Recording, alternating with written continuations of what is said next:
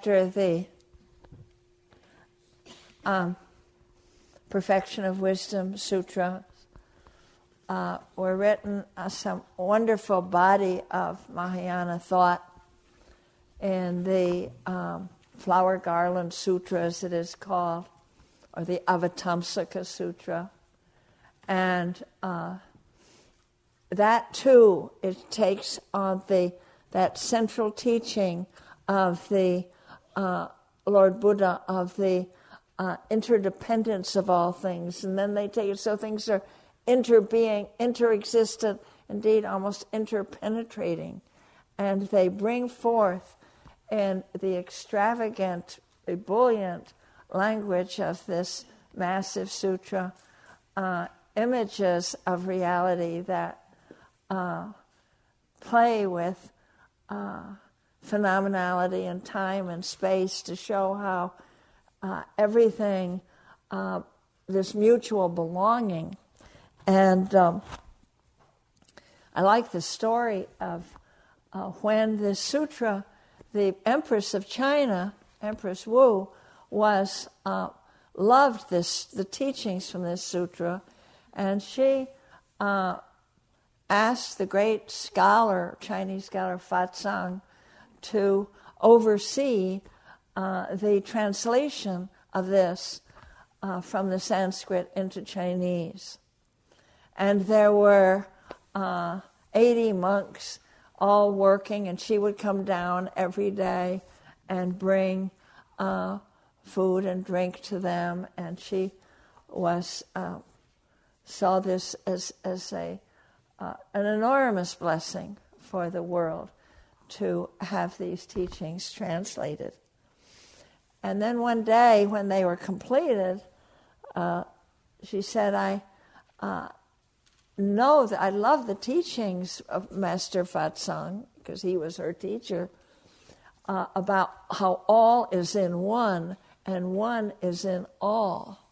And uh, that, but it's, it's, uh, the words are wonderful, but do you know, the Buddha himself said that often uh, empirical signs and imagery are easier to understand.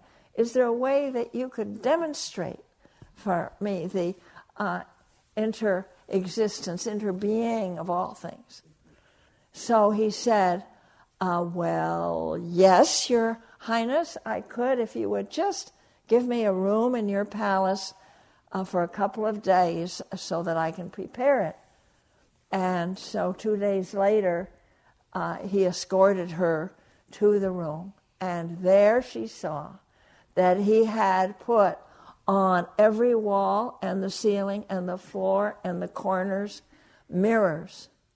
And in the center of the room, he had put a Buddha Rupa, a lo- lovely carving uh, of the, maybe it was a brass, a bronze Buddha, next to a candle.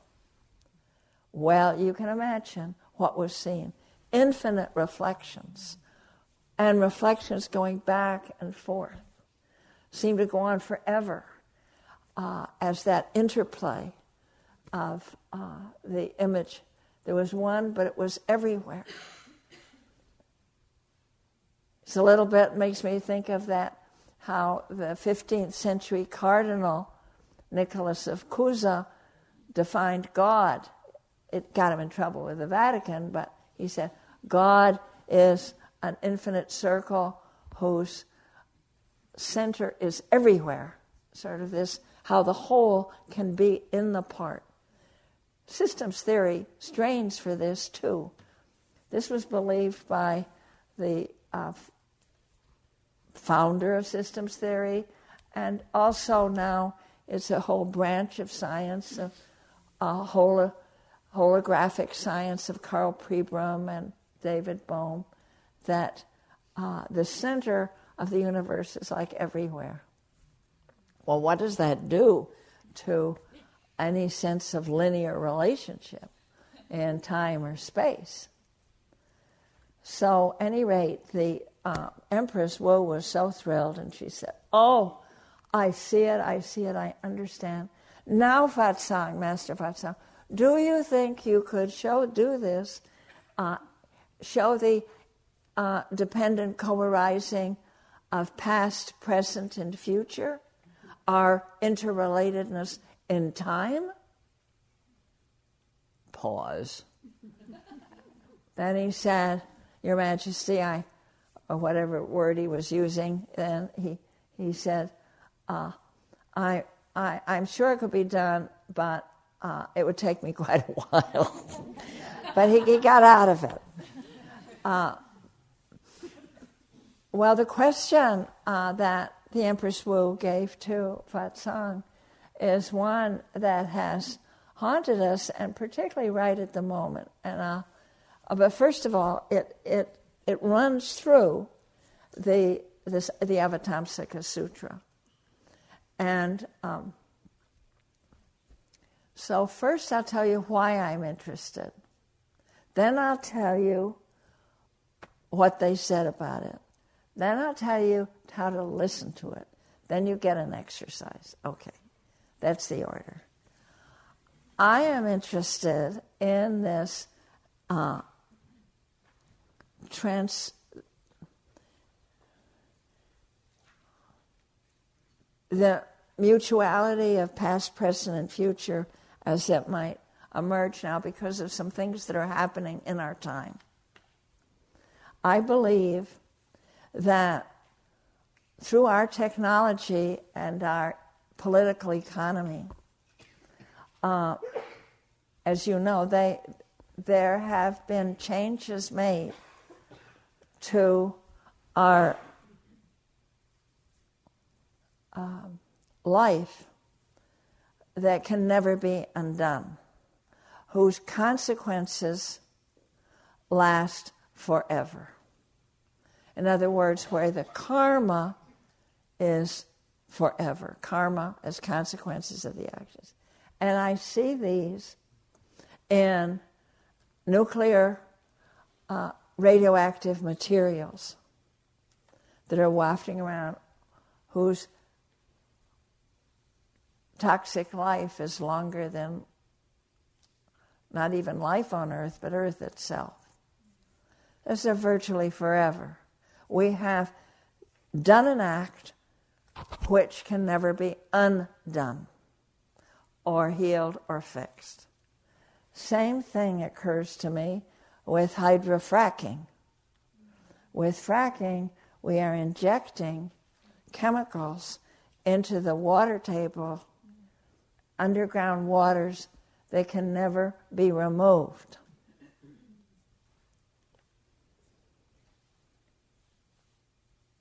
And thirdly, uh, where it's obvious to me is in um, genetically modified seeds, plants, and organisms. Once you do that to the DNA, you can't undo it. You don't know how to undo it. So I have come to believe, and I'm saying this just flat out. I don't, but because I want you to think about it with me, that our relationship to space and time is going to be transformed by these realities. By the fact that actions that we take under pressure for uh, profit or advancement uh, have consequences that endure forever. That immediately brings into the act itself beings from uh, billions of years distant, if, if there's anything place for them to be alive. It's like those future ones are right there in that act. Where I, uh, now going back to the sutra, the Avatamsaka Sutra, um, the bodhisattva is seen as one who can move between the three times past, present, and future and uh, can. Um, I'll just. Oh, and, and, and in. You will have heard of the jewel net of Indra. How many have heard of the jewel net of Indra? Yeah. So that comes from this sutra. In this sutra, the image of reality of the universe is that of a net. It's very beautiful. And at each node of the net, there's a jewel with many facets. And these jewels reflect each other back and forth. Infinite reflections. So you look at one and you're like seeing all that ever was and will be.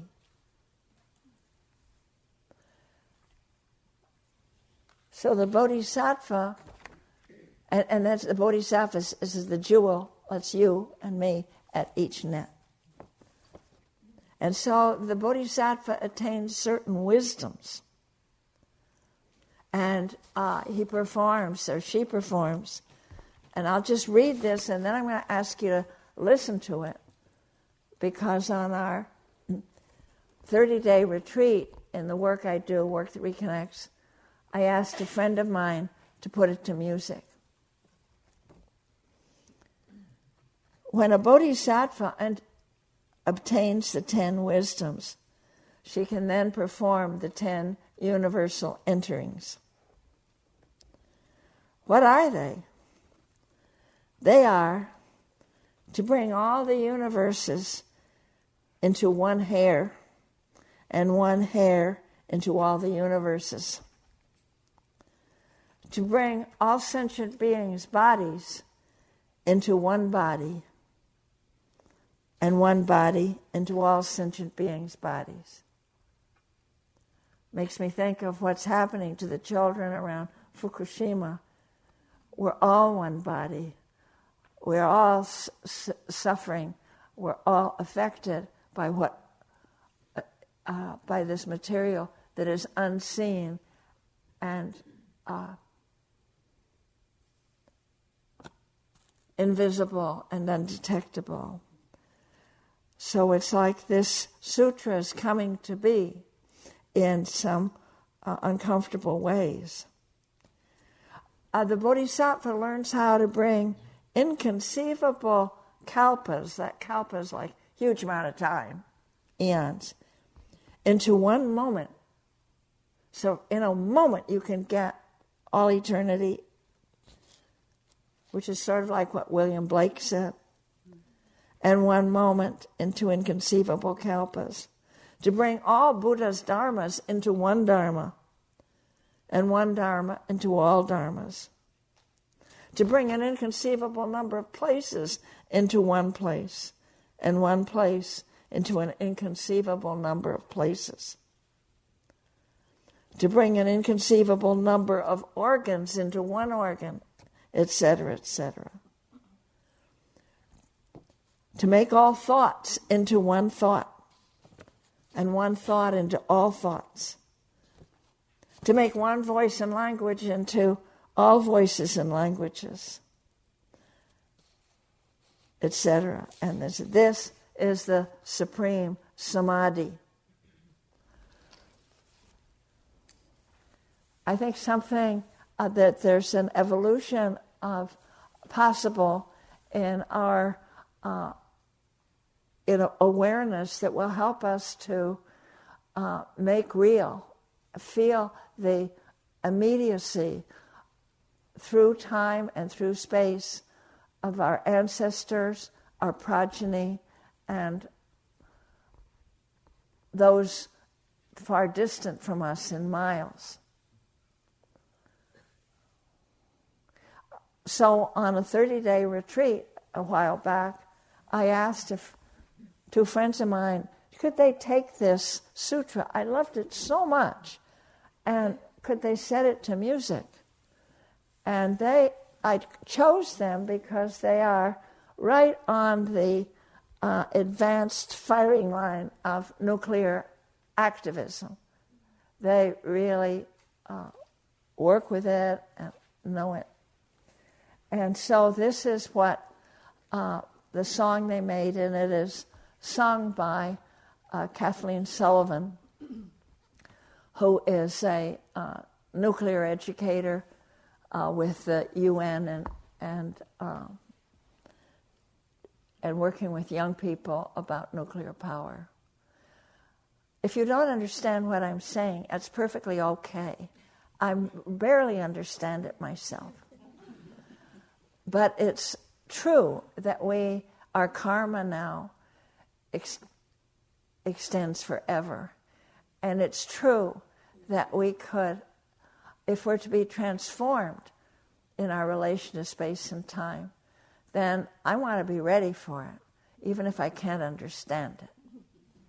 So, would you play the uh,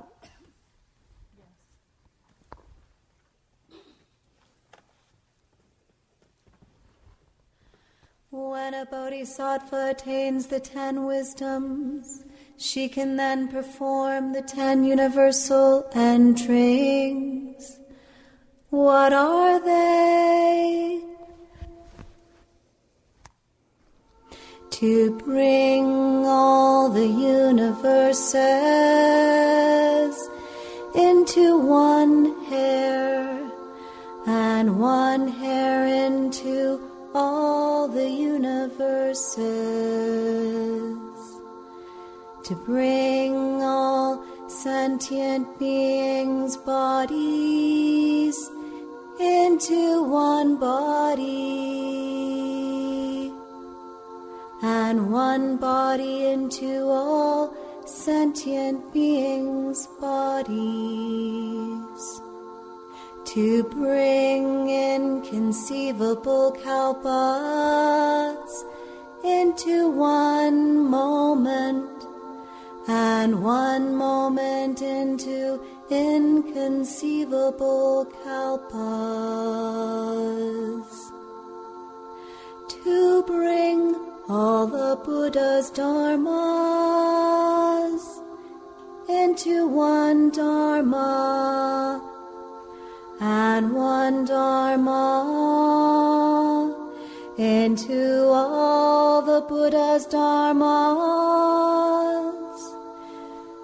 to bring an inconceivable number of places into one place and one place into an inconceivable number of places.